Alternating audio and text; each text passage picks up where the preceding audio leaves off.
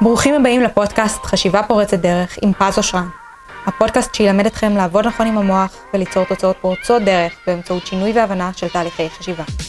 היום בתוכנית, איך אפשר לחזק חוסן מנטלי? האם כסף קונה חופש? והאם צריך כסף בשביל לעשות כסף? על כל זאת ועוד, נדבר היום בתוכנית. יישארו איתנו.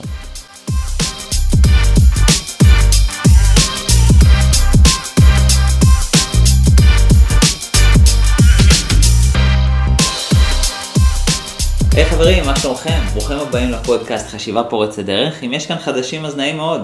קוראים לי פז אושרן, אני מאסטר ומורה ל-NLP, בארצות הברית גם מאסטר בהיפנוזה. חיברתי סדרת ספרים רבי מכר, הראשון ביניהם מגיע להיות מקום ראשון באמזון. יש לי בית ספר ל-NLP בתל אביב, קליניקה בראשון לציון, ואני מגיש לכם כאן את הפודקאסט הזה, חשיבה פורצת דרך, בכל יום שני ובכל הפלטפורמות. ואם אתם אה, ותיקים, אז אני שמח שאתם, אה, שאתם איתנו, ברוכים השבים, כי אתם באמת שווים, וכיף שאתם איתנו, כיף שאתם חוזרים, ועל הלייקים, על האהבה, על השיתופים, תודה לכם, בזכותכם באמת אנחנו גדלים uh, בכמות הקהל, כמות ההאזנות וכמות הלייקים בצורה מאוד מחממת את הלב, אז תודה רבה רבה לכם. וכמדי שבוע, חזרנו אחרי ההפוגה הקלה. חזרנו לשואל השאלות, האיש והשאלה, האיש והאגדה, תומר פורט, מה קורה אחי? מעולה, מדהים, מדהים, כיף לחזור. כיף, ש, כיף שחזרת. אה, אני אשאל את אותה שאלה שאף פעם לא מקבלת תשובה, אבל זה לא, לא מאוחר אה, לנסות לשאול אותה, האם הפעם יש שאלות טובות? על הפנים, פז, על הפנים, כל שאלה כאילו... ממליץ לכם, חברים, לא להאזין לפרק הזה, יש פרק כנראה על הפנים. בוא נראה, בוא נראה אם... האמת שמצאתי כמה משפטים. כן. אה, כמו הפרק שעשית על אה, משפטים כאלה. אה, קלישאות, כן, כן. הקלישאות מעולם ההתפתחות האישית, פרק מה? 35 ממליץ בחום. מאוד כן. מאוד, אז מצאתי כמה על כסף, שממה שאני זוכר לא לא שאלת, אוקיי, אז אה, אני הולך לזרוק אותם, אם זה משהו שענית עליו אז תגיד לי. יאללה. יש משפט שצריך כסף בשביל לעשות כסף. כן, עכשיו, משפט יפה. אה, כן. עכשיו, אני הולך סתם לזרוק אה, ככה את האנקדוטה שלי ומעניין אותי מה הדעה שלך. כן, שוורן באפט ענה על זה, והוא ענה על זה ממש יפה, שאתה צריך לעשות כסף בשביל לעשות כסף, אבל זה לאו דווקא חייב להיות הכסף שלך. אתה נכון. מבין? כי אתה באותה מידה כן. יכול למנף כסף, נכון. להביא משקיעים, דברים כאלה. מה, מה אתה חושב על המשפט הזה? אני חושב שהמשפט הזה נחלק לשני חלקים. אחד, לא צריך כסף בשביל לעשות כסף. Mm. אתה יכול לעשות כסף גם אם אין לך כסף, למעשה זה המהות של אנשים שהולכים לעבודה. כן. השאלה היא כמה כסף. נכון. מן הסתם, כשאנחנו מדברים על סכומים יותר גדולים, אז פה מדובר על השקעות, ובשביל השקעות או בשביל דברים, פרויקטים מסיביים יותר, אז שם כן צריך כסף. אה, זה עניין של הדרגתיות מסוימת, זאת אומרת שאתה מתחיל קודם כל בפרויקטים שבשבילם לא צריך כסף, ואז לאט לאט אתה יכול לגדול לפרויקטים שיותר דורשים כסף. גם כשאומרים לא בהכרח הכסף שלך, גם כשאורן באפט אומר לא בהכרח הכסף שלך, בגדול הוא צודק, רק כדי שאנשים ייתנו לך ערבות וביטחון וכאלה, הם עדיין רוצים ממך איזה שהם ביטחונות, איזשהו, איזשהם, איזשהו ביטחון שהם לא זורקים את הכסף לפח. אז uh, הביטחון הזה הוא יכול להיות כסף, הוא יכול להיות לא כסף, הוא יכול להיות כישורים, הוא יכול להיות הרבה דברים. Uh, ואז אנחנו מתפלפלים בשאלה חדשה, אם בשביל לפתח את הכישורים האלה צריך כסף או לא כסף, כי אם כן, אז. חזרנו, למעגל. אז חזרנו לאותו מעגל שבשביל כן. כסף צריך כסף. אה, אז, אז, אז בגדול זה תלוי. אה, אין ספק שכסף תורם כדי לעשות כסף, אבל לא חייב. אני יכול להגיד לך שאני התחלתי את הדרך שלי totally broke, כאילו לחלוטין אה, במינוס. זאת אומרת. ממש, התחלתי במינוס, ואז מפה אתה מתחיל לעבוד ומתחיל ללמוד ומתחיל לפתח ניסיון, ואפילו גם אתה, אתה מתנדב רק בשביל לצבור ניסיון וכישורים, ו... עד שאתה גדל ומתפתח. אז, אז כסף תורם הוא לא, הוא לא הכרחי. בוא נגיד, יש הרבה אנשים שעושים כסף בלי כסף, ויש אנשים שיש להם כסף והם לא יודעים למנף את זה לעוד כסף. אז, אז אתה יכול לפגוש הכל, קיצור. הבנתי אותך, מעניין ממש. אה, יש עוד משפט, כן. שהולך ככה, Good things come to those who wait. עכשיו, הבעיה שאני רואה במשפט הזה, אוקיי, זה שזה זה קצת דומה ל-law of attraction כזה. זאת אומרת, אה, סבבה, אז אני אחכה ודברים טובים יבואו אליי, אז אני פשוט אאמין ולא יודע מה. כן, אוקיי. אני רק את- אתרגם, בעצם המשפט אומר שדברים טובים באים למי שמחכה. בדיוק. ואני לא, מס... אני לא מסכים ולא לא מסכים, אני חצי חצי איכשהו, התשובות שלי יוצאות כאלה מאוד uh, מתפצ... מתפלצפות ופוליטיקלי קורקט. אבל פשוט אני אסביר רגע מה החלק הנכון, ההגיוני, המוסכם, ומה כן. החלק הבעייתי פה. קודם כל אין ספק שסבלנות זה אחד החלקים החשובים בחיים.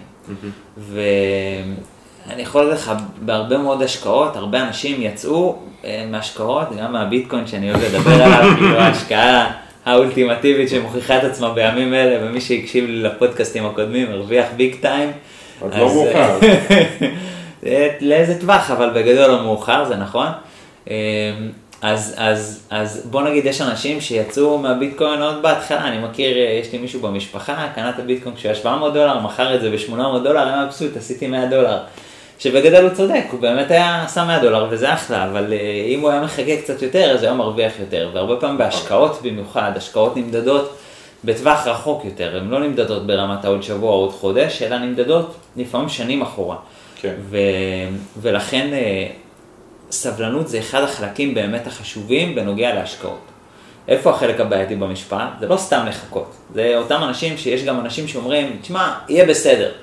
פשוט תן לזמן לעשות את שלו ותן לזמן לעבור. לא, וואלה, אם הזמן עובר, לא יהיה בסדר, כאילו שום דבר לא ישתנה. נכון. אז המשפט הזה עשוי להיות בעייתי אם אתה סתם מחכה. אם יש לך איזושהי אסטרטגיה וסבלנות למשהו, אתה יודע לקראת מה אתה מחכה, אתה יודע כמה זמן ואתה יודע לשחרר ממנו עד שמשהו מסוים מושלם. אבל אם זה סתם לחכה עד לא נודע, עד שמשהו ישתנה, עד שמישהו יושיע אותך, אחי אתה בבעיה.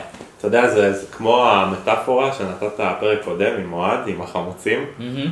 שאתה יודע, ברגע שכבר שמת את כל כן. התבלינים, את נכון. החורש וזה, וצריך לחכות שם, good things will come to you. נכון, דברים- נכון, זה ברגע הזה, ויש הרבה מאוד דברים ש...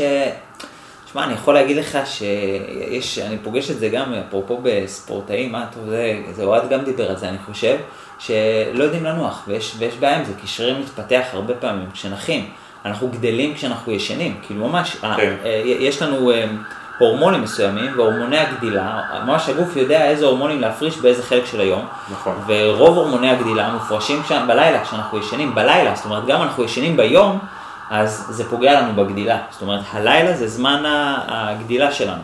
וללא ספק, יש רגע שבו אם אתה לא מאפשר לעצמך לנוח, לישון, אתה, אתה מעכב את ההתפתחות שלך. ולא רק מעכב, הרבה פעמים אתה עושה יותר נזק מתועלת. כן, בהחלט, בהחלט, חד משמעית, כן, כן. אה, דיוק חשוב. לגמרי. עוד משפט זה better safe than sorry. עדיף, אה, עדיף להיות בטוח מאשר להצטער.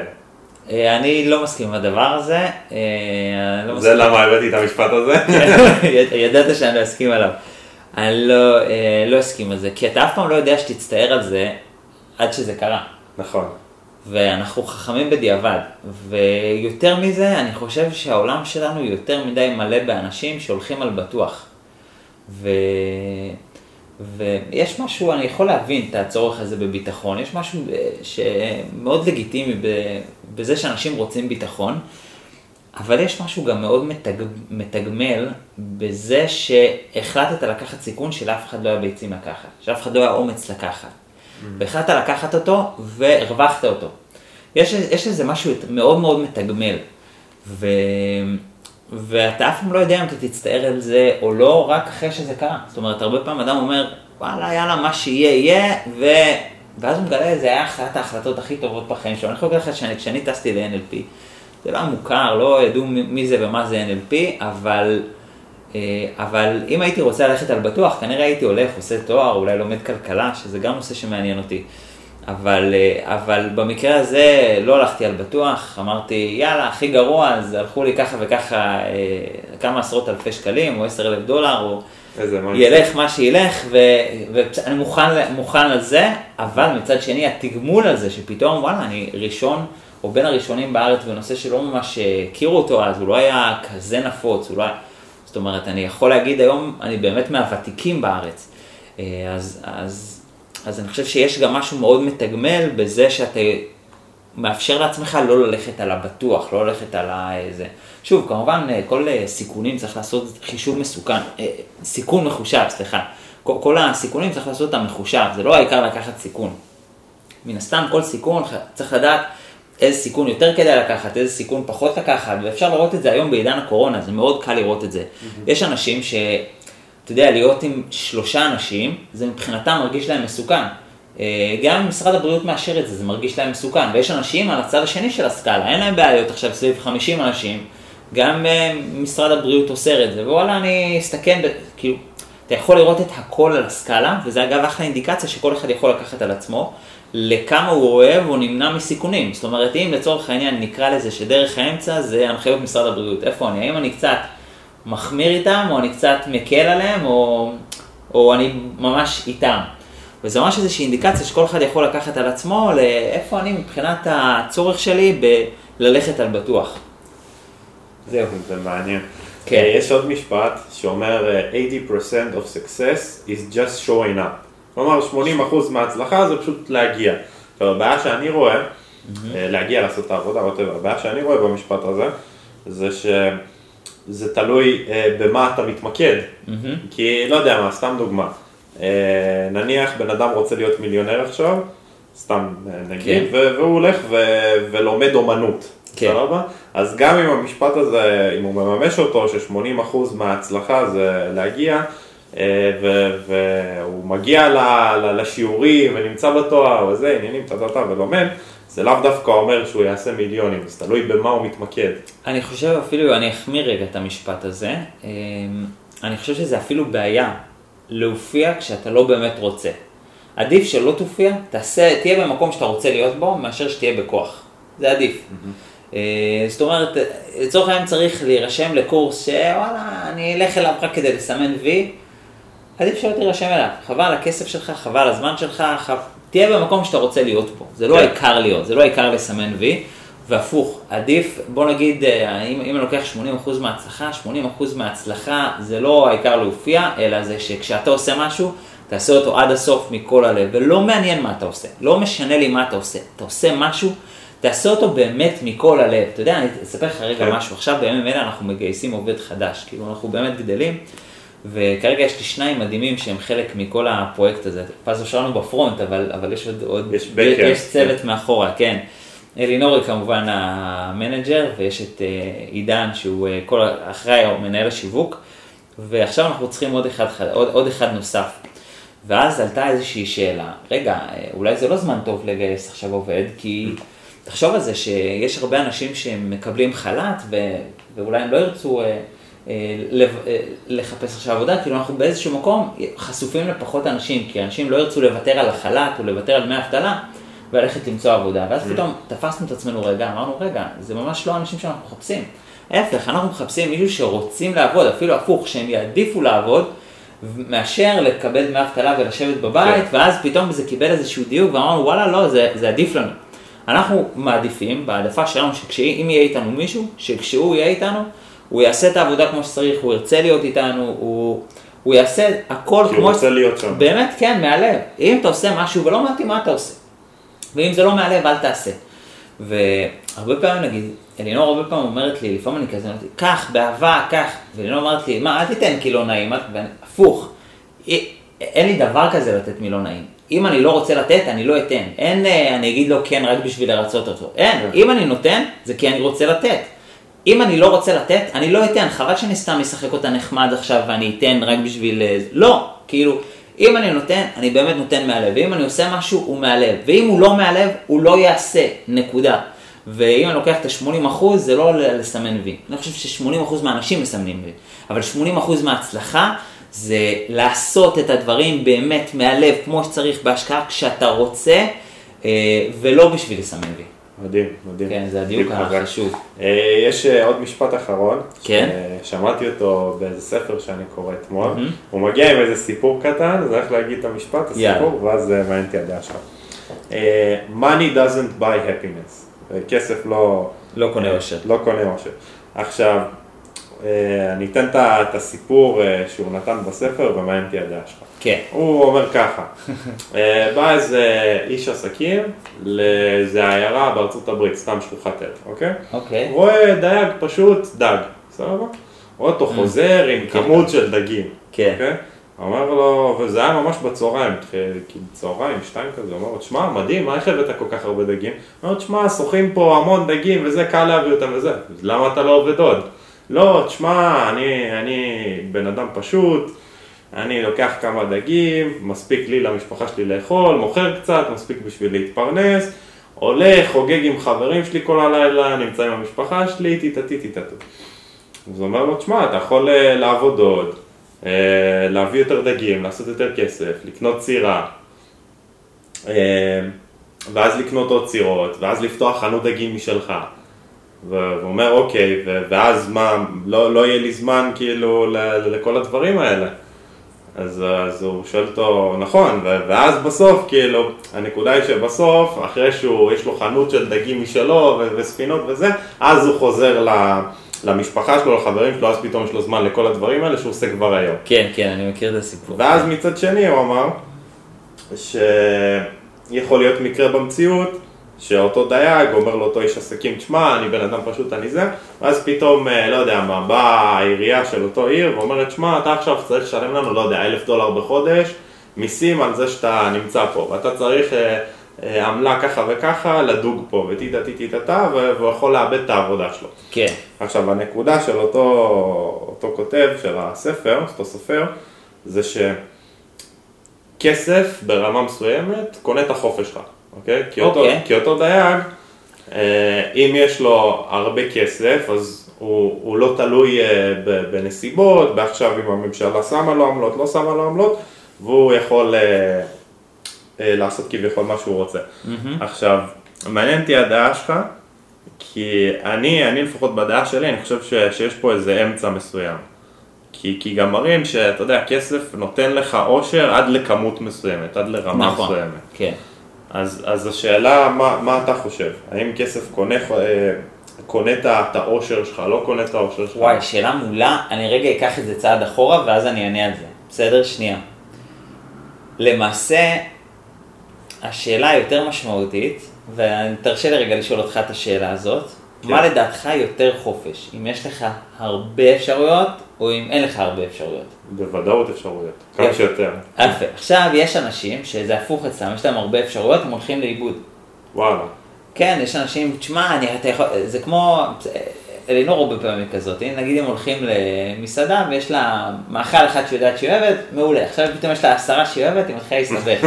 אוקיי. יואו, רגע, אבל אני אוהבת את זה, ואני אוהבת את זה, ואין לי מקום להכל, אז אתה יודע, זה כן. מתחיל, מתחיל להסתבך. אז, אז יש אנשים שהרבה אפשרויות גורמים להם ללכת לאיבוד. ו, וזו שאלה משמעותית, היא מה, יותר, מה זה יותר חופש? האם יותר חופש זה הרבה אפשרויות, או יותר חופש זה פחות אפשרויות? דיברנו על זה אגב בנושא הזה של, של הדיאטת מיצים שעשיתי, שפתאום כן. היה הרבה אפשרויות דווקא כשאתה מצמצם אפשרויות. נכון. ולפעמים דווקא מצמצום אפשרויות יש יותר אפשרויות, כי פתאום אתה מחויב לנוע במשבצת מאוד קטנה, ואז, ואז שם אתה פתאום מגלה הרבה פינות שלא היית רואה אותן קודם לכן, ואז, ואז מאותה פינה אתה מוציא יותר אפשרויות. למה זה משנה, או מה, מה זה רלוונטי כל הספיץ' היפה הזה? מסיבה מאוד פשוטה, כסף קונה אפשרויות, נקודה. זה מה שכסף קונה, אפשרויות. כן. איך תתייחס לאפשרויות, זאת שאלה אחרת, היא לא קשורה לכסף. אה, לגבי איך אתה מגיב לאפשרויות, זה גם לא קשור לכסף. אז כסף קונה לך עוד אפשרויות. האם זה אפשרויות שאתה צריך או לא, זו שאלה אחרת. איך תתייחס לזה שיש יותר אפשרויות, זה גם שאלה אחרת. כל השאלות האלה הן גם שאלות חשובות, ולכן השאלה אם כסף קונה חופש, השאלה היא למי. יש אנשים, תן להם הרבה כסף, ילכו עם זה לאיבוד. ואפשר כן. לראות לא מעט מקרים של אנשים, אני מכיר אישית, אדם שזכה בגיל 22 או 23, הוא זכה ב... 12 מיליון שקל בלוטו, לא זוכר איזשהו סכום כזה אסטרונומי, הוא היום בחובות, הוא, לא- כן, הוא לא כן. אני, תשמע, אתה יודע, הוא נוהג על איזה רנג' רובר כזאת יפה אה. של מיליון שקל, ויש לו דירה במגדלי יו והכל, אבל הוא בחובות. וכן, אני מכיר לא מעט כאלה שזכו והלכו עם זה לאיבוד. הלכו עם הרבה מאוד כסף, הלכו לאיבוד. ומצד שני, אני מכיר אנשים שדווקא זה עשה להם טוב ונתן להם איזשהו רוגע ואיזשהו חופש.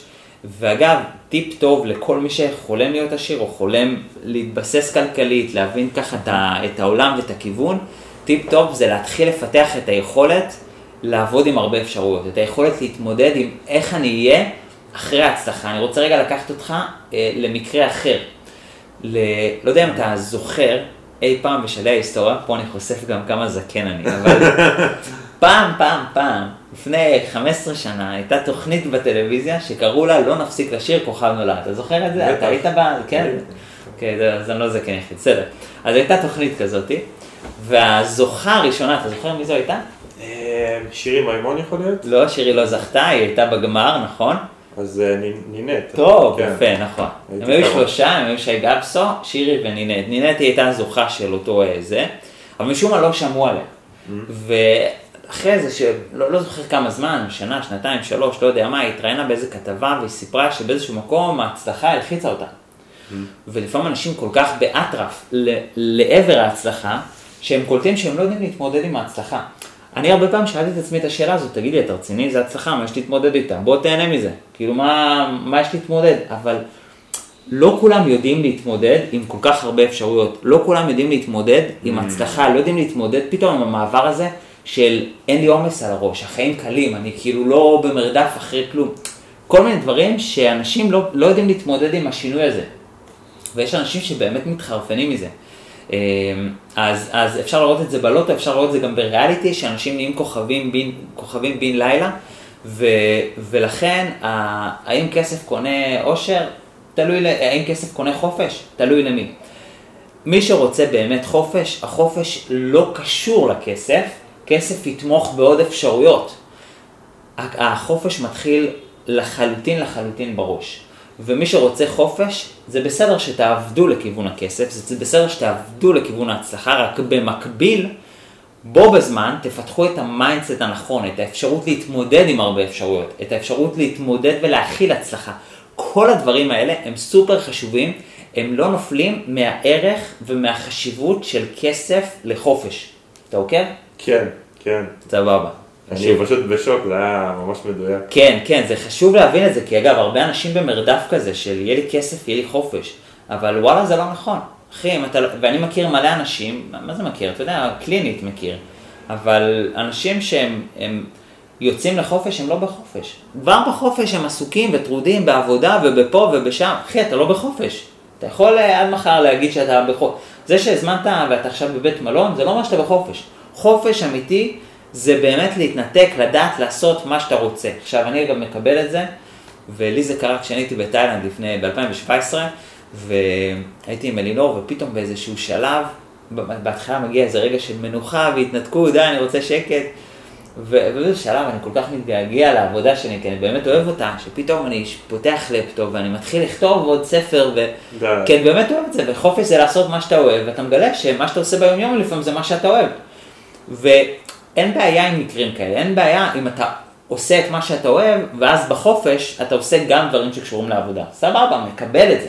אם אדם כל כך אוהב את העבודה שלו, סביר שבחופשה, במיוחד אם היא ארוכה, הוא ירצה דברים שקשורים לעבודה, בכיף.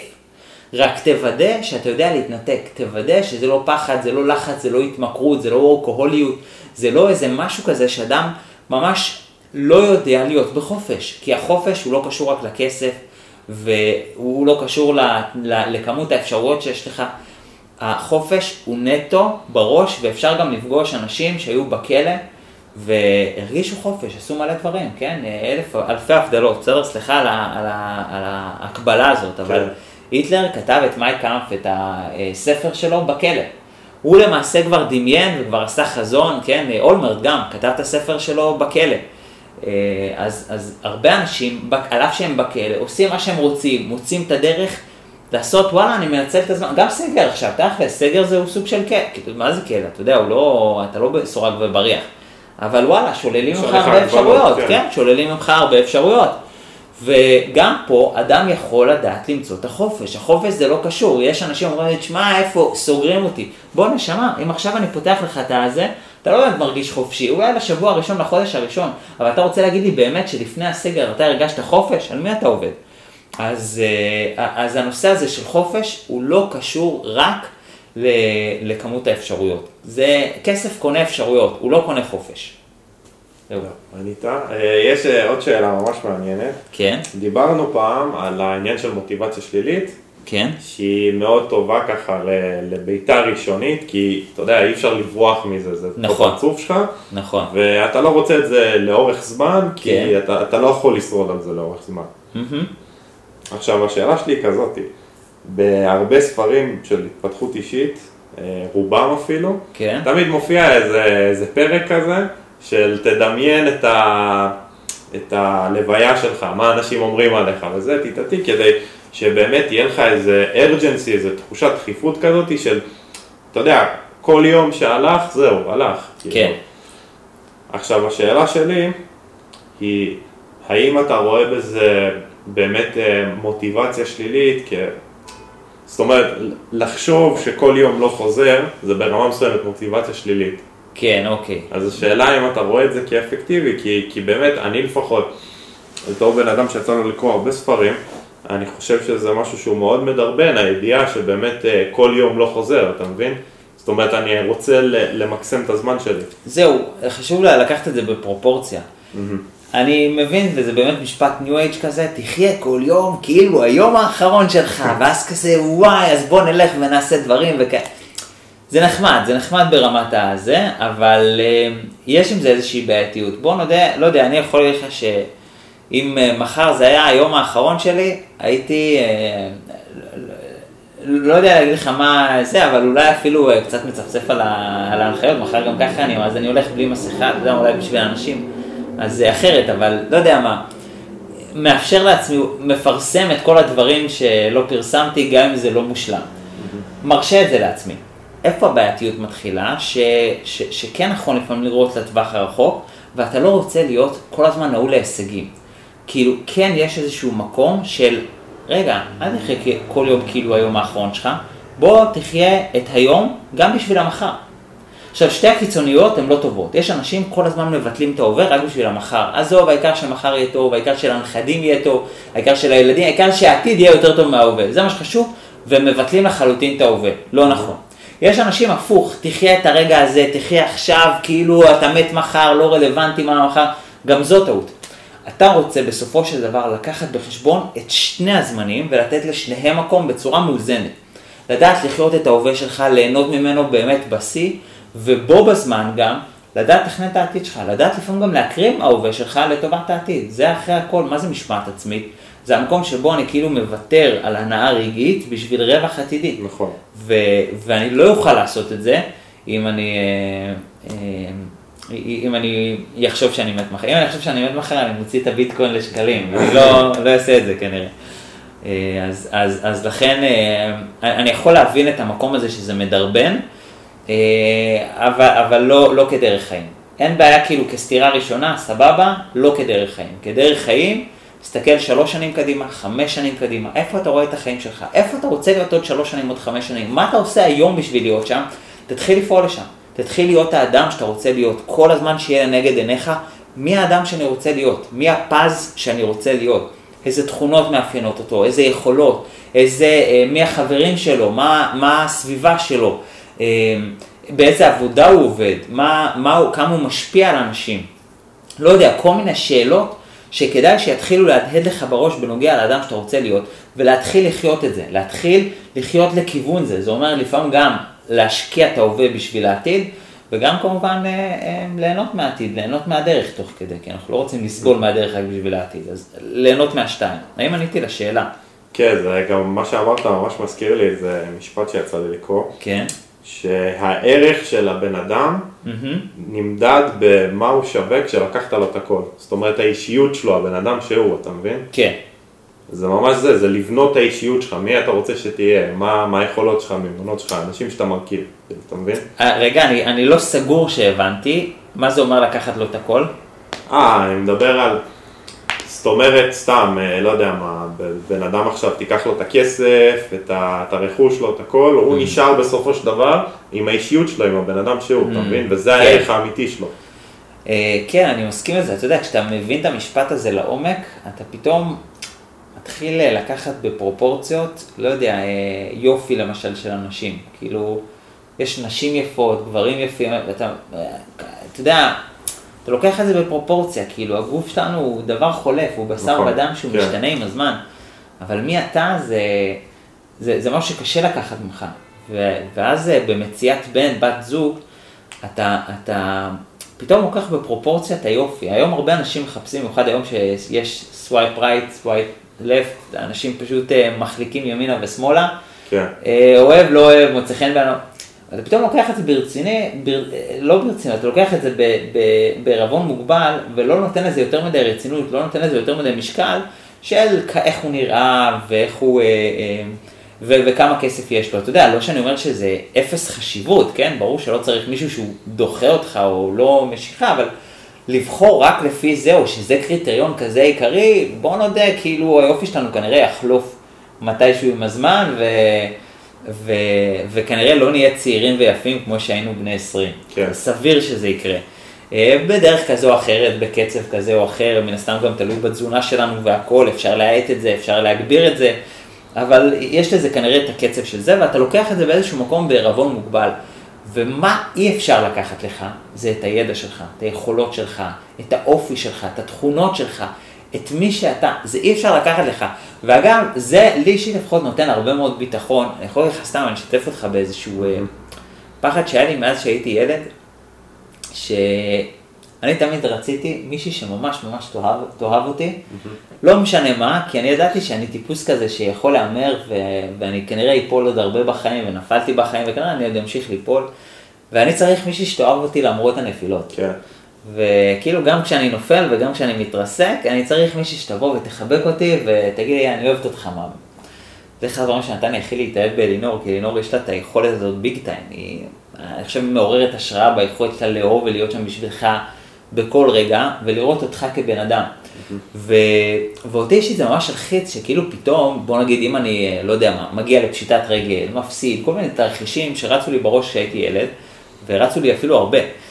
אה, הפסדים וכאלה, כי אתה יודע, אני כבר, כבר כשהייתי ילד ידעתי שאני טיפוס שלא מפחד לקחת סיכונים, אבל אתה כן גם לוקח בחשבון מה זה אומר לקחת סיכונים כשהם לא מצליחים. כן. אז אתה גם מתחיל להריץ את התרחישים, מה קורה כשהסיכון לא משתלם. ופתאום עלו כל מיני תרחישים, ולא יודע מה, אתה מאכזב מלא אנשים ופוגע, ואולי עושים עליך כתבה שלילית בטלוויזיה, וגם הכתבה מגמתית, מגמ, מגמתית, אתה לא חזק מול הטלוויזיה, אז אתה מרגיש כזה חסר אונים, והפסדת כסף, ופשיטת רגל, אתה מריץ מלא מלא תרחישים, ואת כל זה אפשר לקחת לך, ובסופו של דבר תחשוב על זה לצורך העניין מישהי שהתאהבה התאהבה בך בגלל איך שאתה נראה, חס וחלילה אדם עובר תאונה, כבר הוא לא נראה אותו דבר. היא כבר, אין, אין, זהו, מתפרק. כן. אה, הת- התאהבה על ההצלחה שלו, וואי איזה תותח הוא, איך הוא מצליח, מחר הוא, הוא עושה מהלך לא נכון ונופל, נגמר. כבר נגמר. ואותי הלחיץ המחשבה הזאת. ו... והיופי שברגע שגם בזוגיות שמחפשים באמת את הפנימיות של הבן אדם, אז אתה גם, יש לך איזה ביטחון שאתה תהיה עם הבן אדם, והבן אדם יהיה איתך, לא משנה מה תעברו. וזה נותן איזה שקט נפשי בזוגיות שאני מאחל לכל זוג. תחשבו על זה, אני, אני די בטוח ש, שיש הרבה מאוד זוגות, אנשים שחושבים, רגע, ומה הוא יפגוש מישהי יותר יפה, ומה אם היא תפגוש מישהו יותר חתיך, ומה אם אה, אני אפסיד מלא כסף, ומה אם אני אעבור תאונה ויהיה לי חתכים על הפנים, לא יודע מה, כוויות, בוא. מלא תרחישים שאולי רצים לאנשים בראש, ואז איך זה ישפיע על הזוגיות, כאילו האם אה, ירד או לא, אבל מישהו, כל הדברים האלה אין ספק שיכולים לקחת לך, אבל לקחת לך את האופי, אני לא אגיד בלתי אפשרי, אבל מאוד קשה, זה כאילו צריך אירוע מאוד מאוד קיצוני כדי לקחת לך את האופי, כדי לקחת לך את מי שאתה, את מה שבנית, את הלב שלך, ואם אתה בזוגיות, שבו אתה בחרת פרטנרית והפרטנרית בחרה אותך בגלל מי שאתה, פתאום אתה מסתכל בעירבון מוגבל על יופי. לא שזה אפס חשיבות, אבל בעירבון מוגבל.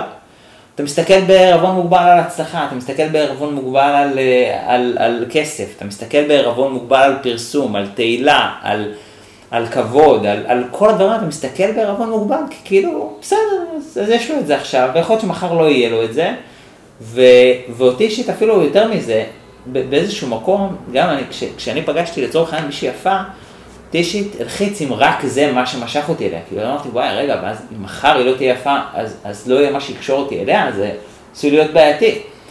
ו, ואני באמת וידאתי, ממש לי אישית היה חשוב, שבזוגיות הדבר שיקשור לי את הזוגיות, זה הפנימיות, אנחנו לשעצמנו, ואז פתאום הכל מקבל איזה פרופורציה של בסדר, חשוב אבל בערבון מוגבל. אבל איך אני אוהב את הספיצ'ים על הזוגיות איתך, אלינור, אני חושב שלומדים מזה הרבה. כן, כן, אה, תשמע, יאמר לזכותה, ושהיא לימדה אותי אה, הרבה על זוגיות. אני, אני באמת חושב, אני טיפוס לא קל בזוגיות, כאילו באמת, אני לפעמים אפילו יכול להיות בלתי נסבל. והרבה פעם אני אומר ללינור, אני ממש מעריץ אותך שאת סובלת אותי. באמת, אני מעריץ אותה שהיא סובלת אותי. אני באמת יכול להיות לפעמים בלתי נסבל. ולינור היא כל כך אה, מכילה וכל כך, אה, אני יכול לפרגן לה אינסוף, אני אקדיש לה פודקאסט בנפרד. פודקאסט אולי. פרגונים. כן, היא- אפרופו דיברנו על האישיות שלך והבן אדם שאתה, כן. באמת מי שאתה הופך להיות, יש לך תרגילים לחיזוק מנטלי, חיזוק, מה זה אומר חיזוק? מה לחזק? את ה... אני אתן לך דוגמה לתרגיל אחד שעולה לי לראש, כן. לדוגמה מקלחות קרות. אתה אוקיי. מבין? להכניס את עצמך למצב אה, של חוס- חוסן מנטלי. חוסן מנטלי, בדיוק, דייקת. אותי ממש. כן. אה, וואי, שאלה מעולה, גם, גם כתבתי על זה באחד הספרים, אה, בספר השני ליתר דיוק, אה, שנקרא ביטחון עצמי למגנות חברתי. אה, אז כן, יש הרבה תרגילים. צום אגב הוא אחד מהם, הוא גם מצוין. אה, אם אתה עושה צום, או גם צום מים, שאתה עושה נגיד שלושה ימים, מי שאגב מהמאזינים שמתכנן לעשות את זה, אז כמובן להתייעץ עם רופא, לקבל אישור, לא מתאים לכל אחד. אה, אבל נגיד צום מים של אה, כמה ימים זה מצוין, זה גם בריא לגוף בלי קשר, אבל המקום הזה שבאיזשהו מקום אתה עובר אה, קשיים, ואני יכול להגיד לך שבאיזשהו מקום יש איזה מעגל כזה, שככל שאתה, זה מעגל חשוב ואני מתאר אותו בספר על הביטחון עצמי, שככל שאתה צובר יותר ביטחון, אז אתה גם מאפשר לעצמך לקחת יותר סיכונים. נכון. וסביר להניח שסטטיסטית, חלק מהסיכונים הם יצאו משתלמים, וחלק מהסיכונים לא. לא, יהיו כן. לא נעימים, וייתנו לך להתמודד עם סיטואציות לא נעימות. ואחרי שאתה עובר את הסיטואציה הלא נעימה, מתישהו הרי תתמודד, אתה יודע, אתה לא תשקע בה 40 שנה. מתישהו זה יעבור. ואז אחרי שעברת את זה, אתה כבר נהיה חזק יותר.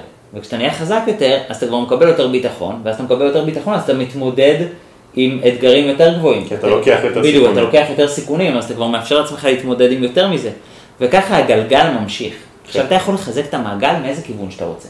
או מלקחת יותר סיכונים, או מלחזק את הביטחון העצמי שלך, או מלהתמודד טוב יותר עם קשיים. איפה שאתה רוצה אתה יכול לחזק את המעגל הזה, אבל הוא מזין את עצמו, וככל שאתה צועד בלופ הזה יותר זמן, ככה אתה מחזק יותר את החוסן המנטלי. חוסן מנטלי, או היכולת להתמודד, זה באיזשהו מקום ביטחון שאני יכול להתמודד עם הכל. וקשה להפתיע אותי. עכשיו, איך צוברים את הדבר הזה? אחרי שבאמת התמודדת עם הרבה דברים. אה, כי, כי אם לא התמודדת עם, עם, עם הרבה דברים, אז, אז אתה חי באופוריה, אתה חי באשליה מסוימת, איך אתה יודע שאתה יכול להתמודד?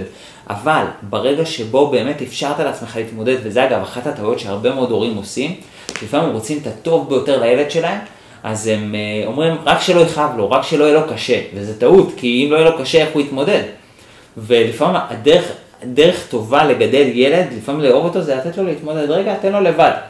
יש איזה משפט כזה מאוד אה, יפה ומפורסם ב, בתחום גידול הילדים, ש, שאומר, אני בטח מעוות את זה, אבל בסגנון של אה, אם אתה אה, חותך בשבילי ומדביק בשבילי ומעצב בשבילי, אז הדבר היחיד שאני לומד מזה, זה שאתה עושה את זה יותר טוב ממני. וואו. והרבה הורים, אתה יודע, אומרים בוא אני אעשה לך, הנה בוא אני אראה לך איך עושים, בוא אני... ואז בסוף עושים להם הכל, כאילו, שיצא לו טוב. כן. והדבר בסוף, הלמידה שילד יוצא ממנה, זה, אוקיי, הבנתי שאתה יודע לעשות את זה, זה מה שאני יודע. אבל אני לא יודע לעשות את זה, ואני לא מקבל את הביטחון שאני אדע לעשות דברים חדשים. והרבה פעמים הורים רוצים, הם לא עושים את זה מכוונה רעה חלילה, הם באמת עושים את זה מרצון טוב, לעשות טוב לילד שלהם. כאילו, בוא אני אראה לך, בוא תלמד. אבל לפעמים למידה שאי אפשר להחליף זה למידה שבאה מניסיון. ובגלל זה אגב אני מאוד מאוד ממליץ, בעיקר לצעירים, לחוות כמה שיותר דברים. זאת אומרת, להתנסות בעבודות שונות, בקשרים שונים אה, עם אנשים שונים, אה, להיות בחברת אנשים כאלה ואנשים אחרים, ואנשים בוגרים יותר וצעירים יותר, ומהפריפריה ומהמרכז, ומימין ומשמאל ומפה ומשם. באמת כמה שיותר מגוון כזה של, של אנשים, של דעות, של חוויות, של פעילויות. תגידו גם לעצמכם כן יותר לחוויות חדשות. זאת אומרת, אם אתה רגיל להיות כל היום בבית, ומציעים לך ללכת לקמפינג, גם אתה מפונק, לך פעם אחת לקמפינג, מה יקרה? כאילו, תישן בשטח, סבבה, לא נוח כמו המיטה שלך, ואולי קר עכשיו, אבל תאפשר לעצמך גם להתמודד עם הקור הזה, תאפשר לעצמך להתמודד כן. עם הקושי. כאילו, תביא את עצמך לאתגרים חדשים, תגיד לעצמך כן לדברים חדשים. אתה יודע, יש איזה שיר שאני מאוד אוהב, הזכיר לי, הוא קצת סטייה מהנושא, אבל אני ממליץ לכולם לשמוע אותו. זה שיר שאני ממש ממש אוהב, גם ברמת הלחן וגם ברמת המילים, קוראים לו לופ של אמיר ובן, וואו. ואני חושב שהוא מתאר את המתכון להרס של חוסן מנטלי. אני, אני ככה אקצר לך את, ה, את השיר, הוא אומר שאני חי בלופ, טה נה נה נה לופ.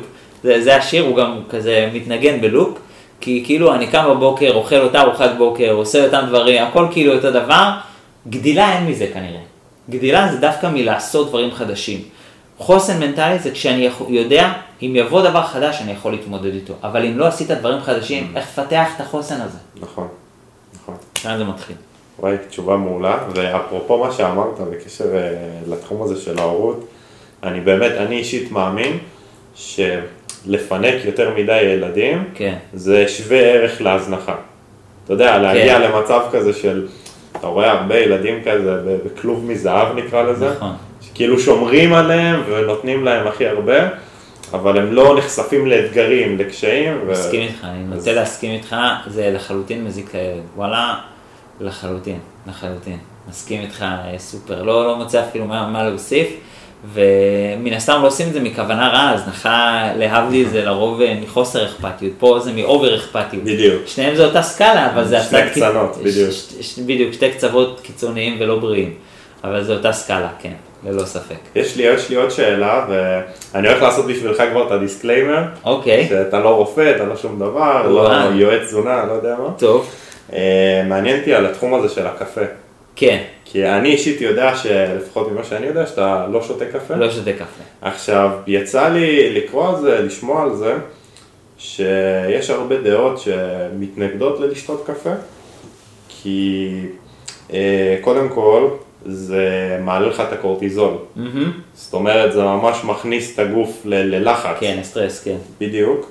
אה, זה דופק לך את המחזור שינה, כן. כי זה חוסם את. הנוירונים שמרגישים עייפות. כן. אה, וזה מגיע עם עוד כל מיני תופעות לוואי. סתם עניין אותי אם, אם אתה יכול לשתף למה אישית אתה כפז לא, לא, לא שותה קפה. סתם טוב, אותי. אז קודם כל הסיבה שאני שותה, שאני לא שותה קפה היא, היא דווקא, אה, לאו דווקא הבריאותי, כאילו יש דברים אחרים לא בריאים שאני צורך, אה, אבל הנושא הקפה הוא פשוט משפיע עליי מאוד חזק. אם אני שותה כוס קפה, לא ישן כל הלילה. כאילו אני אשן כנראה בבוקר, אני ארדם בבוקר. אה, סטימולנטים, זה נקרא, עובדים כן. עליהם מאוד חזק, גם אלכוהול. אני מריח אלכוהול ואני מחבק את האסלה, כזה. אז, אז אה, אלכוהול, קפה, משפיע עליהם מאוד מאוד חזק, בגלל זה אני גם לא שותה קפה. מעבר לזה, אה, כן הייתי שותה קפה, לצורך העניין כשלמדתי, והיו לי אה, לפעמים באמת ימים ממש עמוסים, אז אחד לי הייתי שותה קפה כדי, כדי להתרענן, וגם הייתי עושה אותו ממש ממש חלש, כדי שאני לא אשן כזה כזה מאוחר. וסתם ש, ש, לקבל פרספקטיבה, כמה קופאין משפיע עליי חזק, פעם אחת באחת ההשתלמויות שלי ב, בארצות הברית, אה, אז אה, הלכנו לאכול אה, ארוחת ערב, וישבנו באיזושהי מסעדת סושי, והזמנתי אייסטי. עכשיו, אז היה משקה אייסטי, לא יודע אם יש אותו עדיין. יש. כן, לא, אוקיי, אז זה היה מאוד מפורסם, היום כן, זה כן. שינו את זה לפיוסטי, אבל זה היה משקה מאוד מפורסם, אז ראיתי בתפריט, אמרתי ותביא לי אייסטי. בקיצור, לא הביאו לי ממש את המשקה אייסטי, הביאו לי פשוט קפה, סליחה, תה, טיונים במים קרים. תקשיבי, זה לא מה שרציתי, תחליפי לי את זה, לא זה, אמרו לי סבבה, אין בעיה, החליפו לי את זה. שכחתי בכלל. מגיעים לחדר, ממשיכים ללמוד, באיזה שעה, וזה 11 בלילה כבר, אה, כי כי הרי אין מה לעשות, זה מרוכז, ההשתלמויות, זה לא כמו בארץ, נגיד אני מעביר קורס כל שבוע, אלא בגלל שאנשים באים מכל העולם, אז עושים את זה מרוכז, לעשרה ימים מרוכזים, חודש מרוכז, הכל כאילו וואו. מאוד מרוכז, לימודים מהבוקר עד הלילה, נגיד עד 8-9 בערב, ואז אם אתה רוצה לתרגל זה חייב להיות אל תוך הלילה, עד 11-12, כי מחר יש לך יום לימודים חדש, אין לך זמן. אז, אז הם מתרגלים עד שמתעייפים כזה, 11-12 בלילה, ואותו זמן אני לא מתעייף, ואחד בלילה ושתיים בלילה, ואני מוצא את עצמי קופץ, והיו איתי עוד שני אנשים בחדר, אחד מהם בשם איליה, רואה אותי שתיים בלילה, אחי, אני קופץ, קופץ, קופץ, קופץ, והוא אומר לי, תגיד, מה יש לך? למה אתה ככה קופץ? הוא אומר, תקשיב, אני לא יודע, אבל אני מלא אנרגיות, ואני קופץ ואני קופץ, ואני, יואו, וזה לא עוזב אותי, ואני כולי מלא אנרגיות, והוא אומר לי, יואו, אי אפשר- לישון איתך, מה קרה, למה זה... ותקשיב, אני לא יודע מה זה אנרגיות, ואני אני קופץ במטרה להתעייף, כאילו, תן לי להתעייף, ואני רוצה לישון, כי מחר יום הלימודים, ואני לא מתעייף, אחי, אני עובר חצי שעה ו-40 דקות של קפיצות, ואני לא מתעייף. והוא אומר לי, תגיד, מה, מה, מה קרה היום? שמע, לא יודע, לא קרה משהו מיוחד. עכשיו, תוך כדי שאני אומר, לא קרה משהו מיוחד, פתאום איזה פלשבק כזה, אני קולט, רגע, אולי המשקה הזה ששתיתי ששתיתי שלוק, טעמתי האייסטי, את התה קר, אולי היה בו קופאין, והטיפת קופאין הזאת העירה אותי עד 2-3, אז, וואי, אז וואי. הדבר הזה משפיע עליי באמת חזק. יש לי בעיה עם זה שהגוף מתרגל לזה. זה כן אני עושה ברמת הסוכר, שהרי הרי אתה יודע, אנשים ששותים קפה, יש אנשים שומעים אותי, אומרים לי, תשמע, אני שותה 3-4 קפה, זה כבר לא משפיע עליי. כן. עכשיו, למה זה לא משפיע עליכם? אני די בטוח שגם אני הייתי שותה קפה כל יום, זה באיזשהו שלב לא היה משפיע עליי. לגמרי. כי הגוף מתרגל. ו, ו, ובאיזשהו מקום, אני אישית נגד הדבר הזה, שהגוף יתרגל להתעוררות חיצונית, ואז אתה בעצם מנוון את היכולת שלך להקשיב למתי אתה עייף ומתי אתה ערני. ואני חושב שהקשבה עצמית זה אחד הדברים החשובים, ומי שמכיר אותי, כל השינויים שאני בעד לעשות, אף פעם זה לא בכוח, אף פעם זה לא... אה, ב... זה תמיד עם הקשבה, זה תמיד בהרמוניה עם הגוף, בהרמוניה עם תת המודע, ולכן אה, גם בנושא של קפה, זה, יש לי בעיה עקרונית איתו, שהוא, אה, שהוא הוא מוציא לך את היכולת להקשיב לגוף, להקשיב מתי אתה באמת עייף, כי לפעמים, אתה יודע, יש אנשים שעובדים מסביב לשעון, אומרים, בלי קפה אני לא יכול לתפקד. שמע, קודם כל, כנראה זה אומר שהגוף שלך ממש עייף, ואתה באיזה שחיקה מתמשכת שאתה לא יודע להקשיב. אבל בלי קשר לזה, גם הרגלת את הגוף שלך שהוא לא צריך להעיר את עצמו, הוא לא צריך להיות אנרגטי מעצמו, הוא צריך את הקפה שלך בשביל זה, זה הרגלת את עצמך. והגוף אגב גם יש לו יכולת לנקות, זה עניין של זמן, ברגע שאתה, שאתה אה, מסיר איזשהו אה, מרכיב, אז הגוף ממש מנקה את זה. וזה ספציפית אותו מרכיב, זאת אומרת, סתם דוגמה, אם אני גם מעשן וגם שותה קפה, אני מפסיק רק את הקפה, אז הגוף יתנקה מהקופאין, אבל לא מהניקוטין. כן. כי כאילו הקופאין הפסקתי, אז מזה הוא כבר יתנקה. בגלל זה גם מי שמפסיק נגיד אה, סיגריות, אז כבר מכיר את התופעה הזאת, שהוא פתאום יש יותר כאבי ראש, יש איזה שהן תופעות של ניקוי, תופעות שהגוף לוואי, פתאום, כן. אה, כן, הגוף צריך לנקות את אותם, אה, את אותם דברים. אז, אז יש לי בעיה עם אה, חומרים או דברים שמוציאים את ההקשבה שלנו עם הגוף. אני חושב שיש לנו באמת כל המשאבים, כל מה שאנחנו צריכים כדי להצליח, אנחנו רק צריכים לעבוד עם הגוף, עם עצמנו, עם תת המודע ולא נגד הגוף. אז אה, זה הבעיה העקרונית שיש לי עם קפה. אני יודע שאני הייתי יכול להרגיל את עצמי לקפה, אה, אבל גם באיזשהו מקום אה, לא הייתי צריך, ובמיוחד שזה משפיע עליי כזה חזק, אז העדפתי להשאיר את זה ככה לאחד ל... פעם אחרונה שתיתי קפה היה לפני אולי שמונה שנים לדעתי. לא, שתיתי קפה בלי קופאין באילת שהייתי לפני שנה, זה טעים, כן? זה, קפה זה דבר טעים. אבל אה, קפה כאילו עם קופאין, אה, פעם אחרונה שתיתי היה, אני חושב, לפני שמונה, תשע שנים, באחת ההשתלמויות בטח זה היה. כן. אהבתי ממש את הדיוק שנתת על, אה, על זה בעצם שהחומרים האלה, כל מיני סטימולנטים, דברים כמו סיגריות וסוכר וקפה, דברים כאלה, אז הם מונעים מאיתנו להקשיב לגוף שלנו. כלומר, בן אדם ששותה, לא יודע מה, כוס קפה אה, פעם ב, אז הוא לא יגיע למצב הזה. אבל אהבתי ככה את הדיוק על, על המצבים היותר קיצוניים. תשמע, אפילו יותר מזה, אני באמת באמת חושב שאנחנו נמצאים בדור שמאמץ לעצמו כל כך הרבה הרגלים שמרחיקים את עצמנו מעצמנו. תחשוב על זה, יש היום דור אבוד שלא יודע מה לעשות עם עצמו בחיים. הרבה אנשים מסיימים צבא, מה אני עושה עם עצמי? אני לא יודע מה אני אוהב. עכשיו, על פניו זה הכי טריוויאלי, מה, מה זה אתה לא יודע מה אתה אוהב? בוא, כאילו, כל ילד יודע מה הוא אוהב, איך אתה לא יודע מה אתה אוהב? תינוק, רואים את זה, הוא ילד קטן, מצביע, את זה אני רוצה. אתה לא יודע מה אתה רוצה, אתה כבר 20 שנה צריך להיות מתורגל בלהבין מה אתה רוצה. לא. אבל כל הטלפונים וה... ולרצות אחרים וכל מיני הרגלים שאנחנו מאמצים לעצמנו, מרחיקים את עצמנו מעצמנו, ואז אנחנו לא יכולים להקשיב לעצמנו. וכדאי להתחיל לשים לב לדברים האלה, למה מרחיק את עצמך מעצמך. אה, ולפעמים שווה לעשות דיאטה מהדברים האלה. דיאטה אולי מ, אה, מטלוויזיה או מטלפונים או, מ, אה, או מקפה או מסיגריות או, מש, או אפילו לא יודע מה, מתעסוקה. זה בסדר לשבת בשקט, זה בסדר להשתעמם, זה בסדר ל, לעשות מדיטציה. זה מצוין הדברים האלה. זאת אומרת, תתקרב יותר לעצמך, תעבוד עם עצמך. הצלחה זה לא נגד עצמך, הרבה אנשים, בעיקר אני שומע את זה בתחום ההתפתחות האישית, וזה חורה לי, זה באמת קשה לי. שאומרים, תשמע, אתה צריך בכוח, אל תתפנק, אתה לך עד הסוף, אתה... ובוא, זה טעות, הדבר הזה מביא למלחמות פנימיות, זה, זה להיות בחוסר שקט, זה, זה מביא לקונפליקטים פנימיים, נכון. לא נכון. ההפך, אתה צריך לדעת לעבוד עם עצמך, לדעת להתחיל לפתור את הדברים ממש מהשורש, ברמה של שינוי הגישה. אם אתה מרגיש שאתה צריך להכריח את עצמך, לא עשית נכון את השינוי. לא עשית שינוי תפיסתי, לא עשית שינוי רגשי. אתה לא עובד נכון עם הכוחות שיש לך עם עצמך, אין לך כוחות שליליים. כל כוח שיש לך הוא כוח חיובי, ומי ששמע את הפרקים שלי על רגשות, מבין את זה שגם רגשות שאנחנו קוראים להם רגשות, so called רגשות שליליים, הם לא שליליים, הם חיוביים לחלוטין. פשוט אנחנו לא עובדים איתם, אנחנו עובדים נגדם, ואז הדבר הזה נהיה שלילי. לכן אנחנו רוצים לעבוד עם הכוחות של עצמנו, אין לנו שלילי, אם אתה צריך לעבוד נגד עצמך, אתה עושה את זה לא טוב, אתה עושה את זה טעות, לחלוטין. וואי, איזה תשובה, איזה ספיץ'. צריך אה, זה, כן. תומר, תודה רבה לך על, ה, על השאלות המטורפות שלך. תודה רבה לך על התשובות המטורפות שלך. באהבה לחלוטין. אנחנו נהיה כאן בשבוע הבא עם פרק סיום העונה שלנו בחשיבה פורצת דרך.